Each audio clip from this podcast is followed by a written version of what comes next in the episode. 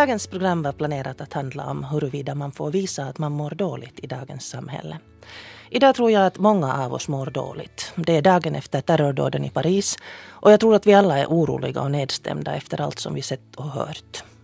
Ilta Sanomat hade för en tid sedan en artikel om hur vi ska hantera den smärta som nyheterna orsakar och jag vet inte om det finns något svar på det. Men det är ett faktum att livet gör ont. Men också, smärta kan inte sättas på en skala och jämföras. Vem har mest rätt att må dåligt? Utan det som jag tror att är viktigt är att vi pratar om hur vi mår. Att vi vågar och har rätt att uttrycka det vi känner. Och bli bemötta väl. Matilda, som vi kommer att höra senare i programmet, uttrycker det så bra. Varje människa som vågar öppna sig har rätt att bli sakligt bemött. Utan ojande och vojande och utan att stämplas. För det här gäller oss alla. Precis varenda en av oss har mått dåligt. Annars hade vi inte levt alls. I Helsingin Sanomat läser jag en kolumn. Onko täällä lupa elää levottomana ja raskasmielisenä? Har man rätt att leva här om man är orolig och tungsint? Och författaren Janne Saarikivi berättar att han varje morgon tar två piller. Ett för att eventuellt leva längre och ett för att inte vara orolig och nedstämd. Behöver vi pillra bort vår oro och sorg? Det här programmet kommer att handla om att må dåligt. Något dag, på något sätt, för en tid, utan att smitta men kanske i en fas där livet djupnar. Jag heter Pia Abrahamsson. Du når mig på pia.abrahamsson.ylle.fi och du kan också inboxa mig på Facebook. Och programmet som du lyssnar på är Pia med flera. Och dagens gäster är barnträdgårdsläraren Tatti, eller Astrid som hon är döpt till, men alla känner henne som Tatti Packalén. Och eh, hon är för tillfället sjukskriven på grund av utmattning och depression. Och den andra gästen heter Axel Aminoff och han är psykolog. Om vi nu lite återkopplar till igår, som nu fyller säkert allas sinnen. Hur känner ni er? Du sa att, att, att det blev för mycket i något skede. Det blev för mycket jo, när jag lite följde med tvn och, och, och vad de berättade där så, så kände jag bara att jag, jag klarar inte av att ta emot allting. Det, det blev så, så mycket. Och, och jag blev alldeles matt och, och förtvivlad. Och jag kände mig liten och hjälplös. Och, och ja, det, det, det kändes jättejobbigt. Mm. Samtidigt som man funderar på vad det är som händer här i vår värld. Vad, vad, vad är det i människan som gör att, att hatet och, och, och våldet får så stor plats att man tar till sådana här åtgärder. Mm. Jag känner mig mest frustrerad över det att det som hände så, så är ju en, en tragedi men att på något sätt känns det så onödigt att, att, att behöva ta till sådana medel att, att det där att över, över folk som sin egen frustration och ilska att någon någon, någon, någon målar en tavla med, med, med ilskna färger och en annan går och skjuter folk på teatern. Att det, det, det, frustration är snarast det som jag, jag känner. Mm. Illamående som kommer ut. Ja. Och säkert som byggts upp under en lång, lång tid. Mm. Men dagens ämne alltså, det är att vara så som en, en svensk kolumnist kallade det så underbart, att vara psykiskt förkyld. Så Tatti, du är alltså sjukskriven nu. Och, och, om vi nu tänker helt på vardagen, så då vi pratade tidigare så, så innebär det liksom rent praktiskt också någonting. Att då du vill gå ut på en promenad så tittar du ut genom fönstret först. Berätta. Ja, egentligen är jag lite tudelad nog med det här. För att dels har jag varit ganska viktig med att, att uh, vara ärlig och vara rak och berätta om vad det är som nu just tynger mig. Men samtidigt märker jag ju också att, att jag inte nu riktigt vill berätta för alla människor ändå. Att det finns en sån här gräns nog som jag har tydligt nog dragit. Att jag kollar lite att det går den tom när jag far iväg. Och, och, och det, där, det har också hänt att jag tar lite omvägar för att jag inte vill då just när jag är som mest nere möta någon och börja förklara varför jag går mitt på dagen ute på gatorna. Och du bor också i ett litet samhälle, att där finns ganska hård koll på det där. Att du, bara, du, du bara marschar här du. Jo, jo, när du borde vara på arbete och göra rätt för dig. Så att jag är lite tudelad med det där. Mm. Men å andra sidan så är det väl kanske inte heller meningen att man ska att man ska behöva berätta för alla. Och, och jag väljer nog noga vem jag öppnar mig för och i vems famn jag gråter ut. Jag gör inte mm. hos alla. Vi funderar med kollegorna att, att, i princip, alltså det är ju många människor som har kommit ut just med, med sin depression eller att de är bipolära tycks vara liksom någonting som många talar om nu. Eller då utmattning. Och att man i princip liksom godkänner det här. Att människor kan må dåligt en tid. Men sen i praktiken så blir det tisslande och tasslande. Hur har du upplevt Mm, ja, jag har inte nåtts av något tisslande och tasslande.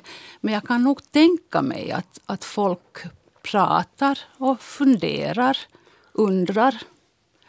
Eventuellt finns det de som drar slutsatser också. Och vi har ju alltid någon i vår omgivning som vet bäst och mest och gärna nog berättar. Mm. De... Hur har folk ställt sig till det här att du är sjukledig? Alltså? Överlag tycker jag nog att jag har blivit positivt bemött. Och, och, den här tröttheten som jag gick med så länge, så den hade jag ju pratat om öppet. Och jag kunde inte förstå varför jag var så fruktansvärt trött. Och många, särskilt på mitt arbete, så hade jag också märkt att jag inte riktigt fungerar så där som jag tidigare hade fungerat. Så att det var ingen, ingen stor nyhet för dem när, när jag kom med mitt läkarintyg och, och berättade att jag, jag blir borta en tid. Mm. Vad har du då för diagnos? Eh, diagnosen är nog depression. Mm. Därför för att, att det går inte liksom att, att göra någonting om det står till exempel utmattning så, så är jag ganska... Det, jag får inte den hjälpen jag behöver då. Mm. FBA ersätter inte om det är utmattning utan det måste vara en medicinsk diagnos så att ja. läkarna ganska ofta skriver depression fast det inte är depression för att då få ha rätt att vara sjukledig. Det funderar jag också lite på. att Vad är skillnaden liksom mellan, mm. eller är det lite sådär att vilket kom först, hönan eller ägget? Alltså depression och utmattning. Um, no, de är ju nog olika typer av fenomen fast en, uh, ofta en utmattning utlöser en depression och att framförallt långa, långa tider, det, en lång sjukledighet är ju ofta en ganska lång tid av isolering och det, det är ju, kan göra att man blir deprimerad i sig självt. Men att, men att det där en, en, en utmattning är av, en obalans av, av det där, av, av de krav man upplever att, att omgivningen ställer. Ofta är det krav man själv ställer eh, på sig själv. Och en oförmåga att leva upp till, det, till den, det, det, det, kan vara ofta flera år av, av, av ett, ett krav att, att måste prestera mera och hålla koll på allting. Att det är liksom en, en, en, det är liksom en stressproblematik. Mm. Men en depression är sen en, en annan sak. En depression är ju en, en obearbetad sorgeprocess av, av någon typ av förlust. Och det där, eh, om vi har ett stressrelaterat uh, utmattning Eh, så det där eh, så bränner vi slut och så våra psykiska verktyg blir, blir trubbiga om jag säger så. Man, man, man har inte samma styrka mer att, att upprätthålla rutiner och, och den eh, psykiska vardagen. Men sen kan den depressionen komma för att om det, det är förlustupplevelse som utöper depression och hamnar man blir på sjukledighet så, så det kan ju kännas att man har så att säga förlorat arbete. Mm. Och det var ju, jag tänker på den här utmaningen, så du har haft den senare tiden en hel del händelser i ditt liv. Det har nog stormat ganska ordentligt, ja. Små pauser emellan och så har det slagit till igen. Mm. Och 2001 blev du frånskild. 2001 då kraschade nog min, mitt liv på det sättet att, att jag jag eh, ja, vi skilde ju inte oss då genast utan min man valde då att, att lämna mig.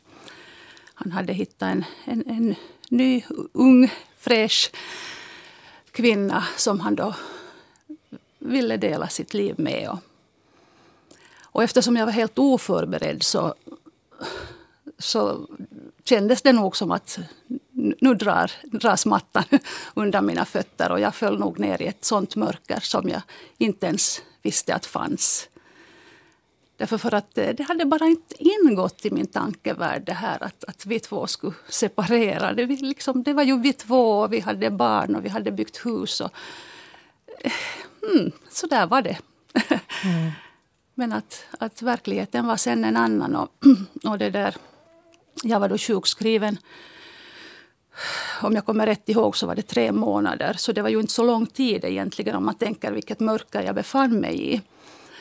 Eh, jag, jag mådde verkligt, verkligt dåligt. Att det var nog en riktigt ordentlig depression som jag var i. Och, och, och det där. Jag var väldigt apatisk och, och ville inte överhuvudtaget stiga upp och absolut inte äta.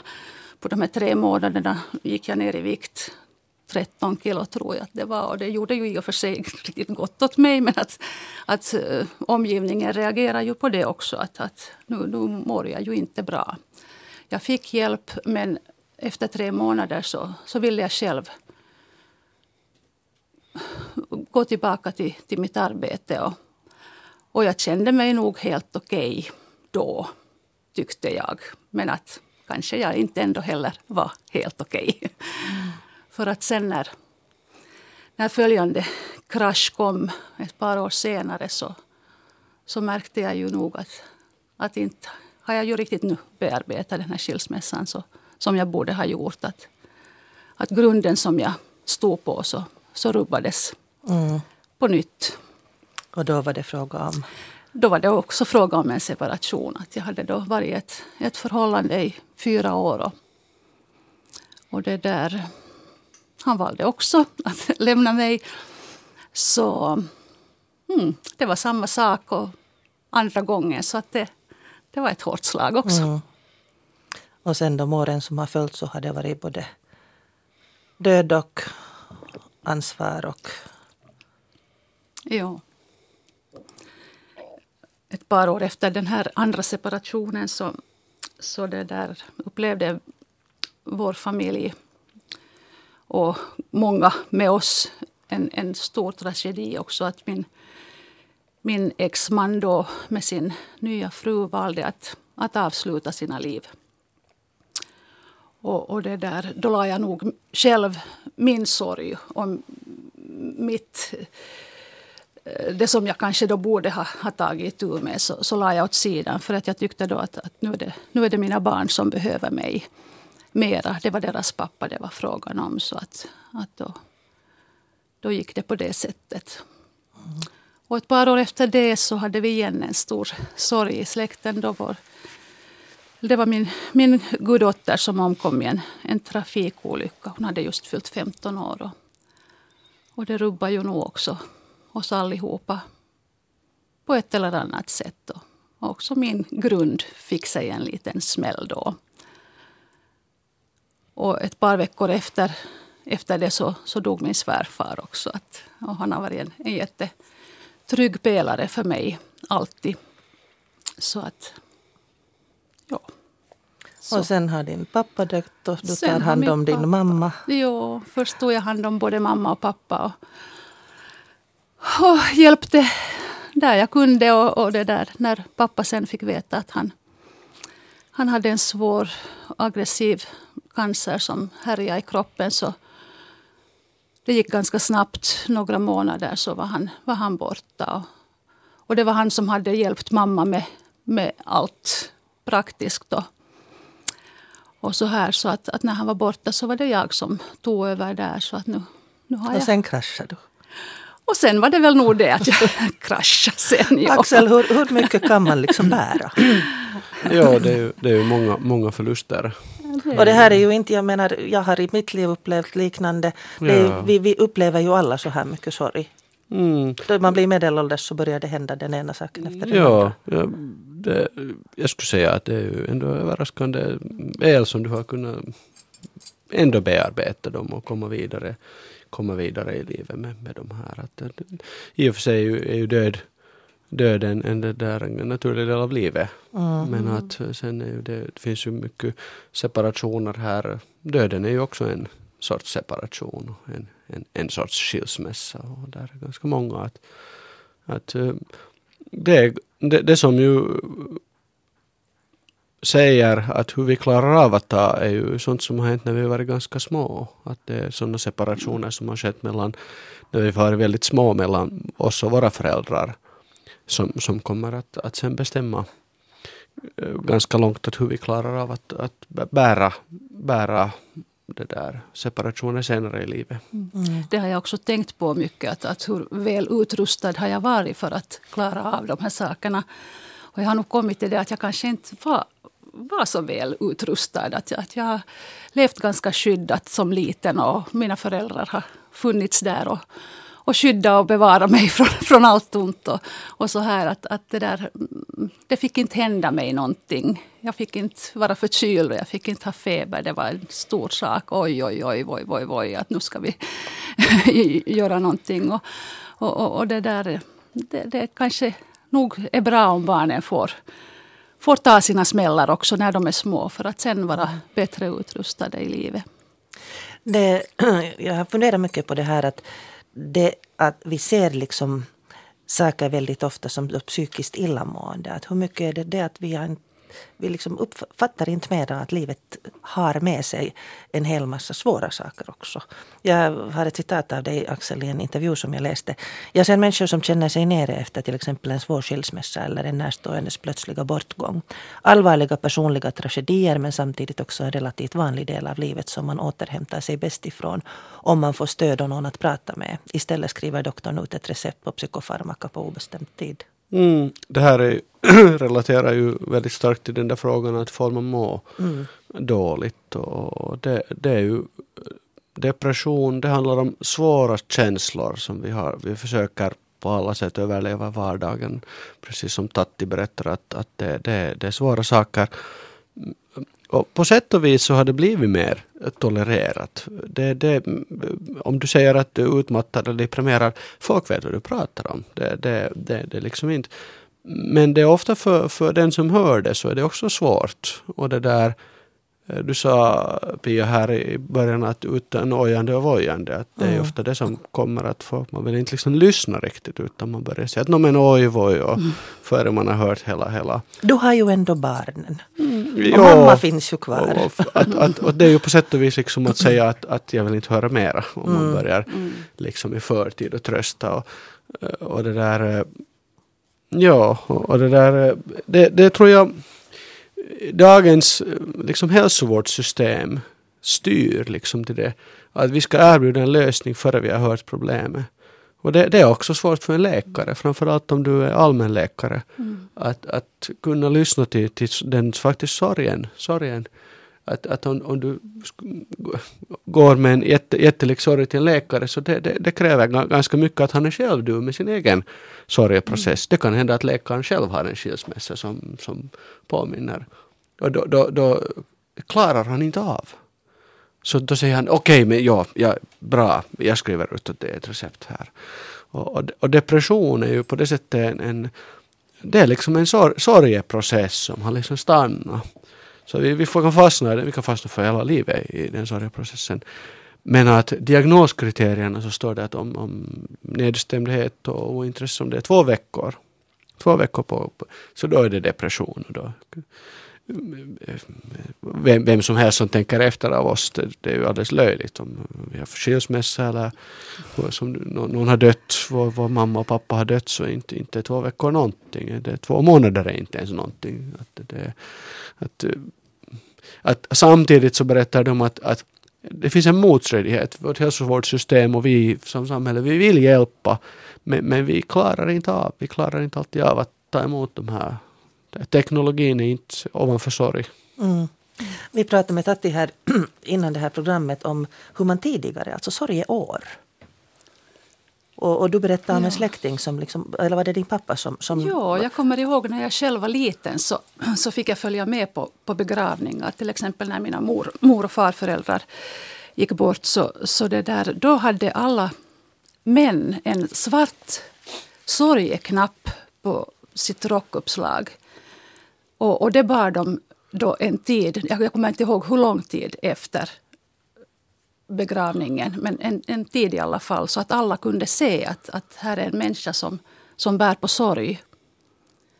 Och, och kvinnorna var också en längre tid svartklädda. Att på själva begravningstillfället så, så hade de ett sånt här flor som, som var nedsänkt framför ansiktet. Och, och det, där, det var bara under, under själva begravnings... Men det signalerar också att det jag, signalerar, jag kan inte möta din blick. Nej, jo, jag just det. av sorg. Ja, men, men just de där mörka kläderna. Och det hade Mm. min, min mamma då senaste år också när, när pappa hade gått bort. Att hon var väldigt eh, viktig med det där att, att hon inte fick ha för granna kläder på. Att hon ville ha dämpade färger på kjolen och, och blusen. Så att, att det sitter nog i den där äldre generationen att det ska, man ska signalera. Vad säger du Axel om det här att man, man visar genast du ser mig så ser du att där går en människa som bär Mm. på sorg. Ja, jag ty tycker, jag tycker det låter ganska bra. Det det att säga att, att jag är sorgsen och här, här är min sorg. Och, eh, Lite som du, du Tatti sa att, att du hade också ville vara direkt med din utmattning. Säga att, att, att jag, jag har det här och sen eh, då är den där knappen eller den där, den där, de där kläderna så de är ju direkt att det är ju inte, där är ju ingen övervägning utan man ser direkt att det där mm, kanske det idag är liksom mindre, jag vet inte om det är Kanske samhällsvetare skulle säga att det är idag mindre, mindre toler, tolererat att vara sorgsen och nedstämd och, och vilja vara ensam. Man ska vara i sociala medier, man ska vara foton på sig själv när man är på en badstrand på Madeira och har en drink där. Får man vara sorgsen? Jag, jag, jag kan inte riktigt säga. Mm. känns att ju, Hur känns det så där, så, inte som psykolog och expert utan som människa? jag, jag vet inte, det känns att, att saker skulle vara mer polerade. polerade och, och, och det där. Vi ska vara mer vackra och starka och visa och, och hela tiden. Att det, det är ju en sån där lite samhällets också grej att, att vi, vi, är, vi, är så, vi är så underbara och framgångsrika hela tiden och vi är aldrig, vi är aldrig ensamma. Vi är aldrig sorgsna, vi är aldrig asociala. Mm. Det är ju också en sjukdom det. Mm. Jag minns att Mm. min ex sa det åt mig något dag då han, då han skulle vara vänlig så sa han att du ser välmående ut. Och jag blev sen hemskt mycket och funderade på det. Att var det ett sätt att liksom trösta sig själv? Att okej, hon ser välmående ut, hon tycks överleva. Eller är det liksom så som, vi säger ju det ofta, att du ser välmående ut och menar det som en komplimang. Men samtidigt sätter det ju ett himmelens krav på en. Vad ska man säga? Du ser illamående ut. det, det, det, är Om det är sant. det är intressant Pia, att du säger det, för det kändes egentligen som en sån där kommentar som jag liksom lite hoppade till av. Och jag, jag blev fundera att, att det där, att, att egentligen är det ju en sak som, jag undrar om det, det är liksom lite eh, tabubelagt också. Att, att, att får man säga, får man märka någon sorg och Mm. eh, Redan det att säga att du ser trött ut kan ju Mm. uppfattas som negativt. Att, Oj tack. Ja. men, men om det är ett sanning, om, man, om man är trött. Eh, du gick, på tal om sociala medier, så du skrev här för en tid sedan då på Facebook en uppdatering där du Jo. sa det. Du, du, använde, du på något sätt eh, förklarade att, att du ehm, just nu har en svår period men du kommer att komma ur det. Som en, en helare människa, som en starkare människa. Det är ju min stora önskan förstås. Och jag tror nog på den också innerst inne. Att, att det här kan ju inte vara för evigt. Och jag märker ju själv redan nu att, att jag, jag mår bättre vissa dagar. Och sen har jag då vissa dagar när jag inte mår bra alls. Så att, att det där, men jag tror nog ändå att, att det här kan inte vara för evigt. Hur blev den mottagen, den här Facebook-noteringen? Ja, man, man, om man såg på alla gillanden och, och kommentarer så blev den ju väl emottagen. Det, det kom hjärtan och det kom kramar och det kom igenkännande kommentarer och, och, och mycket sådana här hejarop och många som tyckte liksom att, att jag var modig som vågade gå ut med det som är så svårt att prata om. Men att det tycker jag att jag nog sen efteråt har märkt att, eller jag har tänkt så här att, att det är så lätt att få dit det där lilla hjärtat och, och skriva kram. Och, och, och jag tänker på dig. Det, det är lätt att få ner det så där när man sitter vid sin dator och, Och, och sen när man möts, när man konfronteras ansikte mot ansikte så, så är det inte alls lika lätt. Då blir nog det där hjärtat och, och, och kramen borta oftast om man kanske mm, undviker. Mm. Det är ju kanske liksom det är ju en empatisk gest men att det är kanske lite opersonligt också det där via Facebook att, mm. att klicka det där hjärtat dit för att då kan man tänka att jag har ju gjort någonting här men att det är nog helt mm. annat än att, än att ringa och fråga att, att hur mår du? Det, mm. det, är nog, det är nog helt annat, ja. Mm. Men det tycks finnas en, en, en beredskap att, att det där, ändå fast Facebook är så mycket glansbild som det är. Så för något år sedan så fick jag det som jag kallar för panikattack. Jag har inte diagnostiserats. Jag har haft tre sådana här ångestattacker som har varit ett par dagar. Och, och, alla tre har, har liksom resulterat i, i jättefina, starka nya insikter. Som, som verkligen har liksom berikat mitt liv. Och jag upplever mm. lite att de har kommit därför för att jag inte har velat ta emot någonting. Så har det kommit så här med fel sida först. Men den här senaste för ett par år sedan, så den hände i ett offentligt rum. Alltså folk såg det. Och jag valde att gå ut på Facebook och berätta om det. Att då har jag haft det. Jag fick, tror jag, närmare hundra brev eller liksom såna här mess av människor som har varit med om samma. Och på något sätt uppfattar jag att det finns en, en, en liksom beredskap, en, en vilja att tala också om det som är svårt. Och en av dem som, som skrev till mig, så det var faktiskt Matilda Gyllenberg. Och jag bad henne medverka i det här programmet men hon hade inte möjlighet. Men hon skickade ett brev.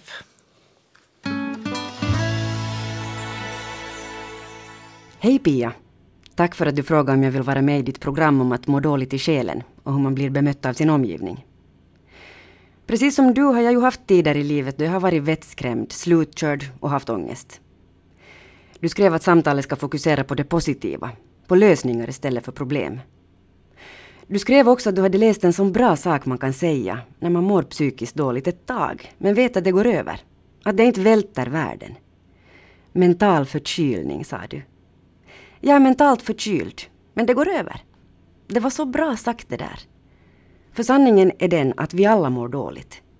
Det finns ingen som kan gå genom livet utan att grubbla och utan att någonting skaver. Därför håller jag med dig om att vi måste prata om det här för att avdramatisera. Det handlar inte om att bli galen eller att tappa fotfästet helt. Det handlar om tider då man djupnar som människa. I bästa fall kommer man ut på andra sidan och vet lite mer om vem man är och vad man vill, vill göra i sitt liv. Mina perioder av mental förkylning har varit relativt korta och jag har blivit väl bemött av människorna runt om mig. För mig var det nog frågan om någon slags utmattningssymptom. Men jag var inte i arbetslivet då och jag fick ingen diagnos, ingen långvarig medicinering eller terapi. Så utmattningssymptom är alltså också min egen definition. Det var en tid då vår familj var på väg att flytta hem till Finland efter ett par år i Schweiz. Jag hade en halvårsbebis och vi höll på att sälja vår lägenhet och köpa ett nytt hus. Det tydligaste första tecknet på att allt inte stod rätt till var att jag märkte att jag tappade perspektivet på vad som är viktigt och vad som inte är det. Jag stod till exempel klockan fyra på morgonen och dekorerade cupcakes till vår dotters avskedskalas i klassen och printade ut hundra små lappar med vår nya adress på den ena sidan och foton av barnen på andra sidan för att dela ut åt barnens klasskamrater. Jag skulle packa ner ett fempersoners hushåll. Men jag tyckte att alla kläder jag packade ner behövde strykas och att det var oerhört viktigt att varje pafflåda var märkt med vad den innehöll och till vilken adress den skulle. Till vår gamla lägenhet, till det nya huset eller till ett förråd som vi hyrde i Olars. Jag rasade i vikt. Jag ammade babyn, som förstås tog vad han behövde av min kropp och han bara växte medan jag bara krympte. Och jag började tycka att det var onödigt att somna om mellan amningarna på natten eftersom det var så plågsamt att måste vakna igen efter en stund.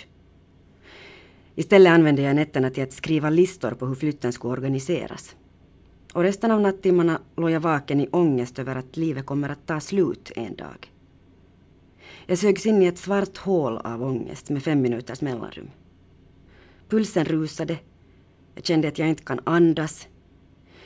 Jag, jag bara föreställde mig hur det känns att vara död. Sen kunde jag ligga och flämta däremellan. Jag tappade greppet helt enkelt.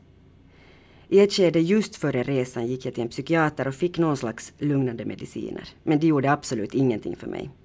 Hjärnan rusade på lika höga varv utan att komma framåt. När vi kom hem till Finland var det sen sommarlov och småningom började saker falla på plats. Jag var mammaledig året ut och när jobbet började igen var läget helt annorlunda. I min omgivning var människorna nog förstående och snälla. Jag berättade kanske inte så jättemycket heller. De som var tillräckligt nära kunde ju se på mig att allt inte var bra och jag försökte absolut inte dölja någonting. Däremot fanns det en skam för att jag var så otacksam. Jag hade fött mitt tredje friska barn. Och vi hade just kommit hem från ett härligt utomlandsäventyr. Och småningom skulle jag igen börja jobba på ett roligt och inspirerande jobb. Jag borde ha varit lyckligast i världen. Att jag inte var det kändes som ett hån mot alla som hade fått mindre av livet än jag. Du frågar om kraven som omgivningen ställer på oss och som man kämpar med att leva upp till. Kraven på att vara snäll, smart, vacker, effektiv och kreativ, jag tror de kommer mera inifrån än utifrån. Vi har liksom redan gått igenom den där perfekthetsen på ett allmänt plan i samhället. Och alla vill göra upp med den en gång för alla.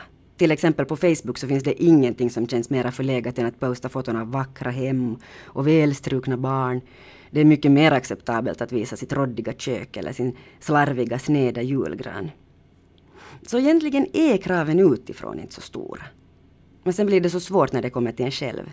Bullmage är snyggt, men inte på mig. Hemlagad slow food är det väl ingen som hinner fixa. Men mina barn måste i alla fall få äta hälsosamt och gott tillsammans med hela familjen, samlad runt bordet. Jag kan inte riktigt sätta fingret på vad det var som fick mig att må bättre. Jag tror att det bara var tiden som gick. Det finns vissa tankar som måste få tänkas. Och det måste få ta tid. Det var väl lite av en medelålderskris jag hade. Riktigt konkret så handlade det om att inse min egen dödlighet. Och på ett sätt att se att de finaste sakerna i mitt liv nu ligger bakom mig. Medan de tyngsta sakerna ännu kommer. Det här är smärtsamma saker. Man kan antingen vägra befatta sig med dem och lägga dem på hyllan direkt. Eller så kan man gå in i dem, möta dem, konfrontera dem och kanske till sist komma över dem.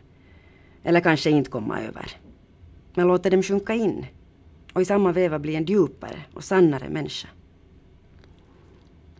Att leva gör ont, också för den som vid första anblicken har fått allt en människa kan önska sig.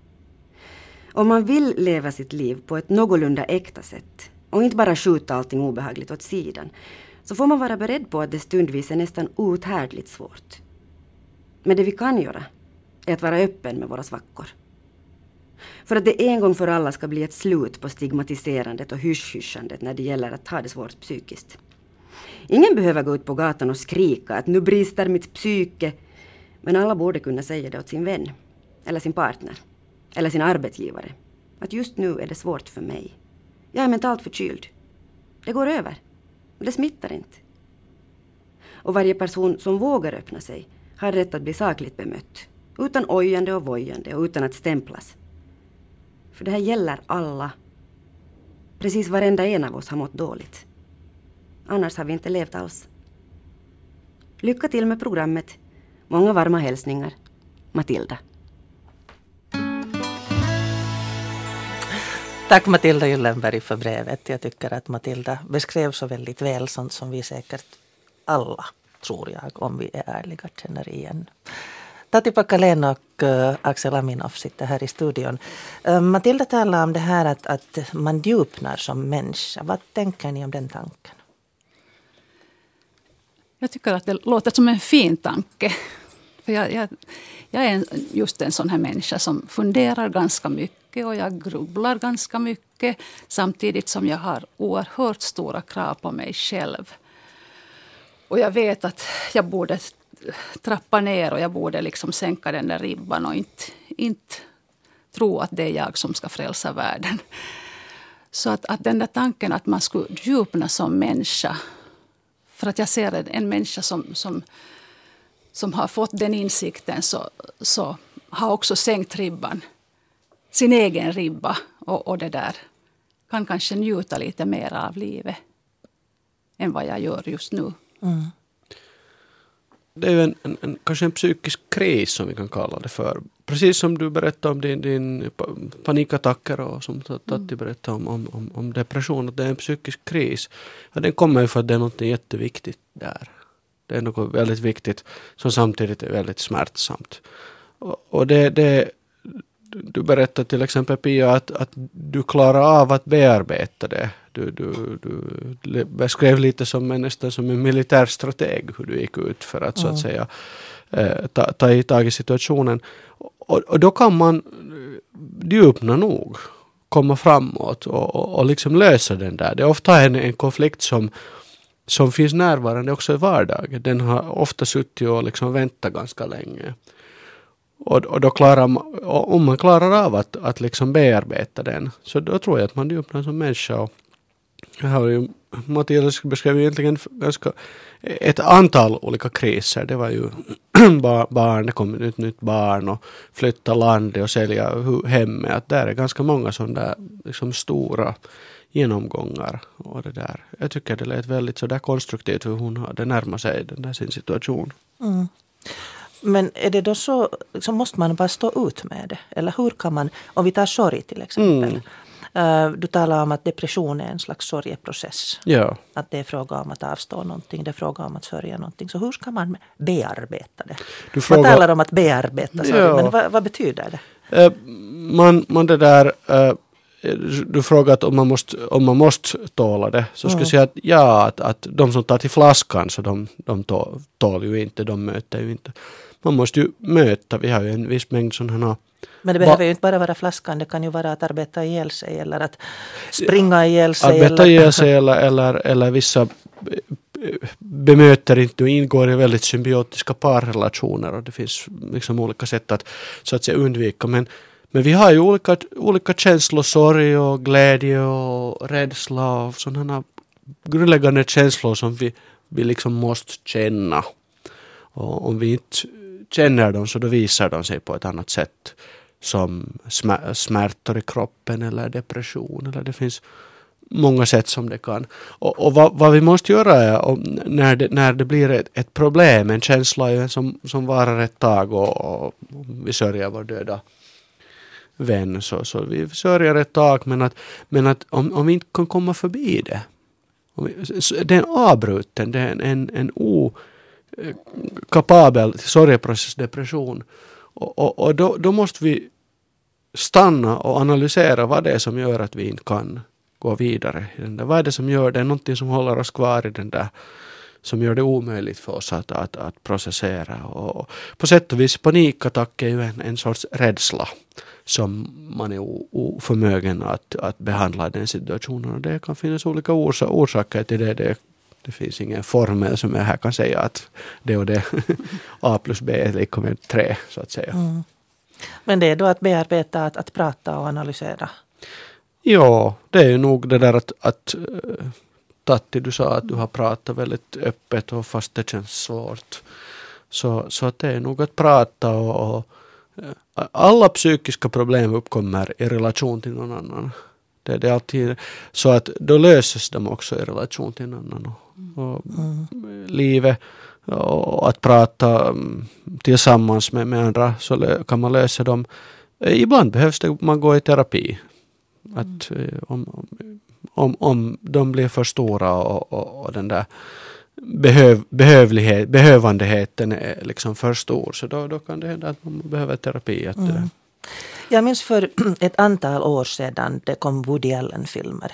Och, och, man skrattade åt det där att var och varannan går i terapi och min terapeut säger så här och min terapeut säger så där. Vi börjar ju vara i den situationen nu. Alltså var folk av starkare virke tidigare när man inte gick i terapi eller var det det att man satt locket på? Det här är en svår fråga. Du, ja. Du, ja. Jag upplever nog åtminstone den äldre generationen som jag nu har umgåtts ganska flitigt med. Så, så de hade nog den där tendensen att, att när det lite hettade till så nu ska vi inte prata om det där. Att nu, ska vi, nu ska vi hitta på något roligt. Att man, man ville nog inte, inte ta itu med, med problem. Och, och just det här att hade du olika åsikter om, om saker och ting så nu var det den starkare som drog det längsta strået. Att den svagare fick, fick lite så här ge sig. Mm. Så uppfattar jag nog att det har varit. Och, och till en del kanske är fortfarande. Men att det kanske nog ändå har minskat lite det där att man vågar, vågar stå på sig och, och, och man vill reda ut problem och, och, och, så här när det känns obekvämt så, så finns kanske den där viljan mera nu än, än tidigare. Kanske det att det som du säger att, att vi tolererar liksom, så att säga om vi säger att, att det är en orättvisa, lite karikerat orättvisa att jag måste gå och vara deprimerad, så mm. kanske vi tolererar den orättvisan idag. Att det, det är liksom, vi kanske också skulle kunna hyscha den. Men att om vi tänker på slaveriet, att, att på 1500-talet så fanns det slavar och det, det var liksom en, eh, varför förklarar gamla generationer mm. slaveri? Det var ju inga problem, de jobbade på bomullsfältet. Men att, men att i något skede så kom det liksom en gräns där vi inte inte in mera tolererar. Det kan hända också att det finns vissa typer av, av smärta och lidande som vi inte, inte mera mm. Mm. Men sen, sen, måste jag säga här också att, att psykiska problematiker, äh, psykiska problem äh, är annorlunda idag än för 50 år sedan och för 100 år sedan. Det, när man går tillbaka till, till Sigmund Freud så skriver han om hemskt annorlunda typer av, av, av psykisk problematik. Eh, som jag tror att, att också eh, att samhället är annorlunda idag. Liksom, och att, och att det, det, det här som är depression, så det, det, det fanns liksom inte riktigt på samma sätt gamla tiden. Det fanns, det fanns mera av, av andra typer. Det fanns sådana till exempel eh, det som var väldigt vanligt var sådana olika hysterier, konversions, konversionshysteri är sånt att man kan mitt i allt bli blind eller, eller förlamad eller någonting och sen är som psykisk.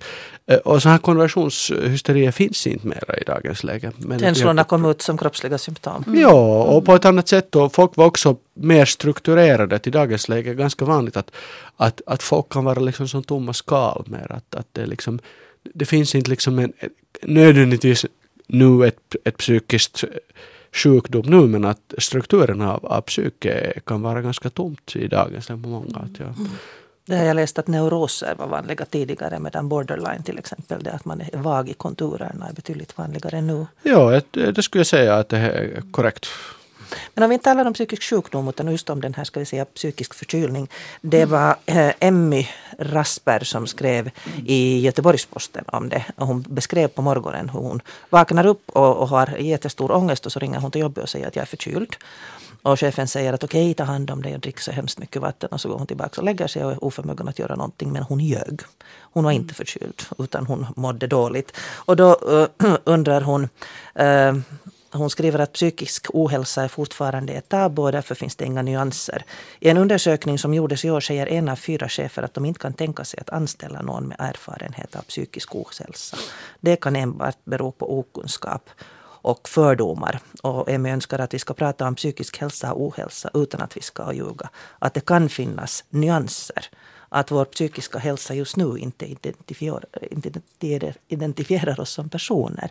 Mm. Vad tycker ni? Du, du har då tagit det gott ut. Du har jo. pratat med både chefen och, och, och vänner och, och berättat ja. att just nu är du psykiskt förkyld. Ja, men, men det tog ju en tid innan jag kom så långt. För att jag känner ju igen mig i det här precis. Jag, jag ringde inte och sa att jag var förkyld utan jag hade migrän. Mm. För att mina sy symptom påminde om migrän. Jag hade fruktansvärd huvudvärk och jag hade illamående och jag hade yrsel och svindel, sån här kallsvettning på morgnarna. Och, och, eftersom jag inte visste vad det var, vad det berodde på så sa jag att det var migrän. För att det påminde ju om det. Jag, jag kunde ju inte säga att, att, att jag har psykisk migrän det, det liksom, no, jag tänkte ju inte ens på det, men att, att jag känner igen det där. Jo, att, att det där. Men, men sen när, när det faktiskt... Och så, sen, jag tänkte gå tillbaka till det här Matildas brevet. Att antingen så kan man vägra att befatta sig med, med, med de här problemen eller så kan man möta dem, konfrontera dem. Och, och, och, det, där, det, har jag, det känner jag också igen i mig själv. Att, att jag skulle bra ha kunnat liksom fortsätta nog. För att jag, jag ville inte egentligen konfrontera mig med, med de här sakerna. Utan, utan jag ville gå på, jag ville jobba, jag ville liksom fungera normalt. Men att eftersom jag hade den där fruktansvärda tröttheten som inte försvann genom att sova. Så, så måste jag ju göra någonting.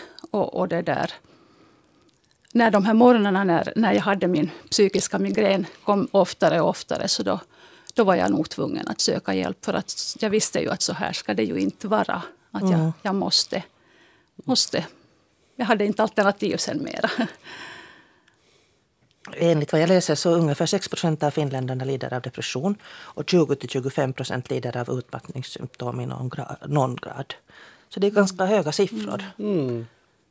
Ja, jag skulle säga att bara, det Matilda talade också om det att det finns ju en, en, en, en omgivningens liksom inställning men att det som kanske är ofta ganska mycket att det är vår egen inre dömande sida som, som, som att jag tror att den är ofta betydligt grymmare och mindre tolerant än vad omgivningen är. Men om i den här undersökningen som Emmy refererade till var att eh, en stor del, en av fyra chefer Ja, som eh, skulle tänka sig för före man anställer någon som har varit öppen med att Ja, ja. jag har haft en svår period. jag, jag, jag kan inte med säkerhet påstå det här men att jag, jag, jag tror att om man skulle undersöka den där fj- fjärdedelen av cheferna som, så, så, så är det antagligen det att de har själv psykisk sjukdom på något sätt i sitt bagage och att det därför inte, inte, inte tolererar eh, det- är ändå ganska svå, få arbeten där, där liksom en depression skulle kunna vara direkt hinder. Kanske en Mm, pilot mm. med referens till Mm. German Wings. Men, att, men att, att i de flesta arbeten så, så eh, tror jag inte att det, det liksom att det, jag, jag, tror ofta att det är, det som, det är ju det att, att sån här psykisk eh, illamående, då, då, då, dåligt eh, att vara, så det, det är ofta att tangerar folks egen svaga punkt och folk Mm. inte själv är riktigt dum i sin egen depressiva sida. Mm. Mm. Systerprogrammet Myteriet tog upp också det här med depression. Rubriken för deras program var att göm inte din depression. Och de hade pratat med eh, arbetsplatspsykolog Sabina Bruno som säger att eh, person, hon berättar att personer som drabba- drabbats av depres- depression har berättat för Sabina då att medarbetarna och chefen betett sig annorlunda efter att de har fått reda på depressionen. Att de uppfattar den deprimerade på något sätt som onormal. Har du upplevt en skillnad i hur folk pratar med dig? Nej, nej, det har jag nog inte. Det kan jag inte skriva under. För att i och med att just på arbetsplatsen så där, där såg de ju och, och, och vi pratade öppet om det också, hur, hur trött jag var. Och, och de såg ju konkret liksom att, att förmiddagen var jag energisk så 17 och, och sen på eftermiddagen var jag helt slak. Och, och, kunde inte företa mig någonting. Att då hade jag förbrukat redan min energi. Och, och det där, jag valde också då genast att, att öppet tala med min, min förman om min situation. Och, och vi har ju jobbat många år tillsammans så hon visste ju precis allt vad jag har i min ryggsäck. Och, och så här. Så att, att jag har nog blivit bemött väldigt, väldigt fint. Jag upplevde då när jag gick ut med den här ångestattacken då att sen det var på sommaren och jag var på sommarledigt och när jag kom tillbaka på jobbet så var det någon sån otrolig skillnad. Att en del var liksom sådär, no men hej, hur, mår du nu då? och och det liksom kändes där som att hej jag mår alldeles bra, det, det var och det gick över, det var liksom bara en flunsa. Eller en, en, liksom, en del av livet. Medan sen andra inte talade om det och någon tyckte att, att måste du gå ut och berätta om det. Ja, du menar att det var så negativt? Det var nog, alltså inte alls alla. Men att jag upplevde också sådana reaktioner. Mm. Och, och framförallt kanske det att, att folk inte riktigt vet, visste hur man ska handskas med det. Om, men du refererar här tidigare till att 20-30 procent lider av det själv. Så Mm. att kanske det är en stor del av dem som hade svårt att, att eftersom om, om jag tänker att jag skulle vara din kollega och jag själv har tampats med, med panikattacker och så går du ut och berättar det så, så, så va, va, va, va, det, det skulle vara jättesvårt för mig själv för jag har kanske själv kampats många år med, eller lång tid med att kan jag nu prata om det där och så. Att, Finns det ännu kvar i vårt samhälle? Jag tänker på det här, eh, du var inne på den äldre generationen Tatti.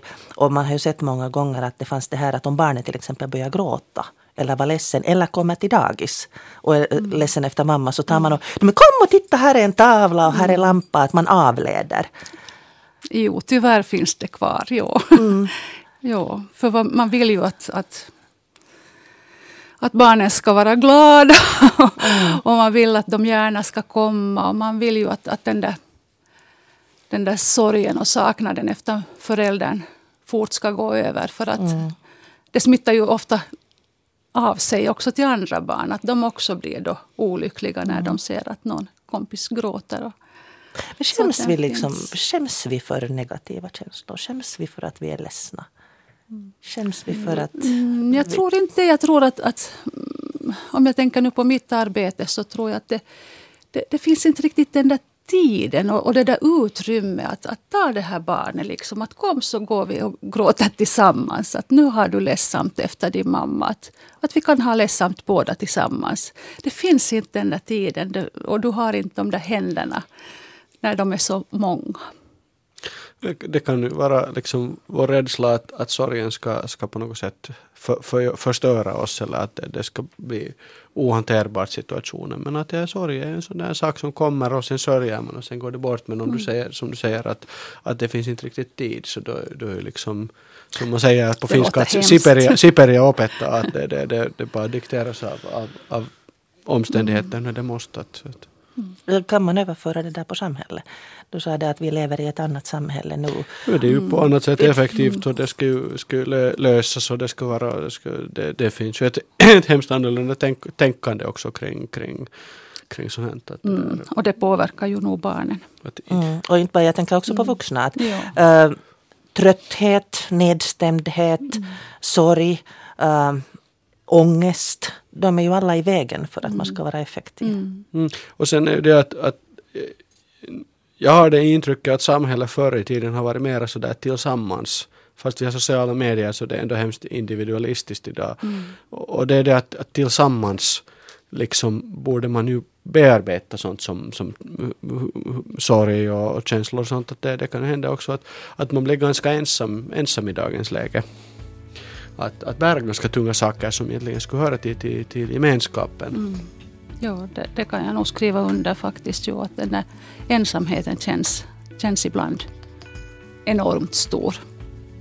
Så då är det fråga om att, att ta emot varandras både glädje och sorg och trötthet och, och energi. Jag tackar Astrid Packalén och eh, Axel Aminoff som har varit här och diskuterat idag. Jag hoppas att du som har lyssnat på det här också har fått lite tankar om det här. Att man kanske får vara svag eller psykiskt förkyld ibland. Jag heter Pia Abrahamsson och du når mig på pia.abrahamsson.yle.fi.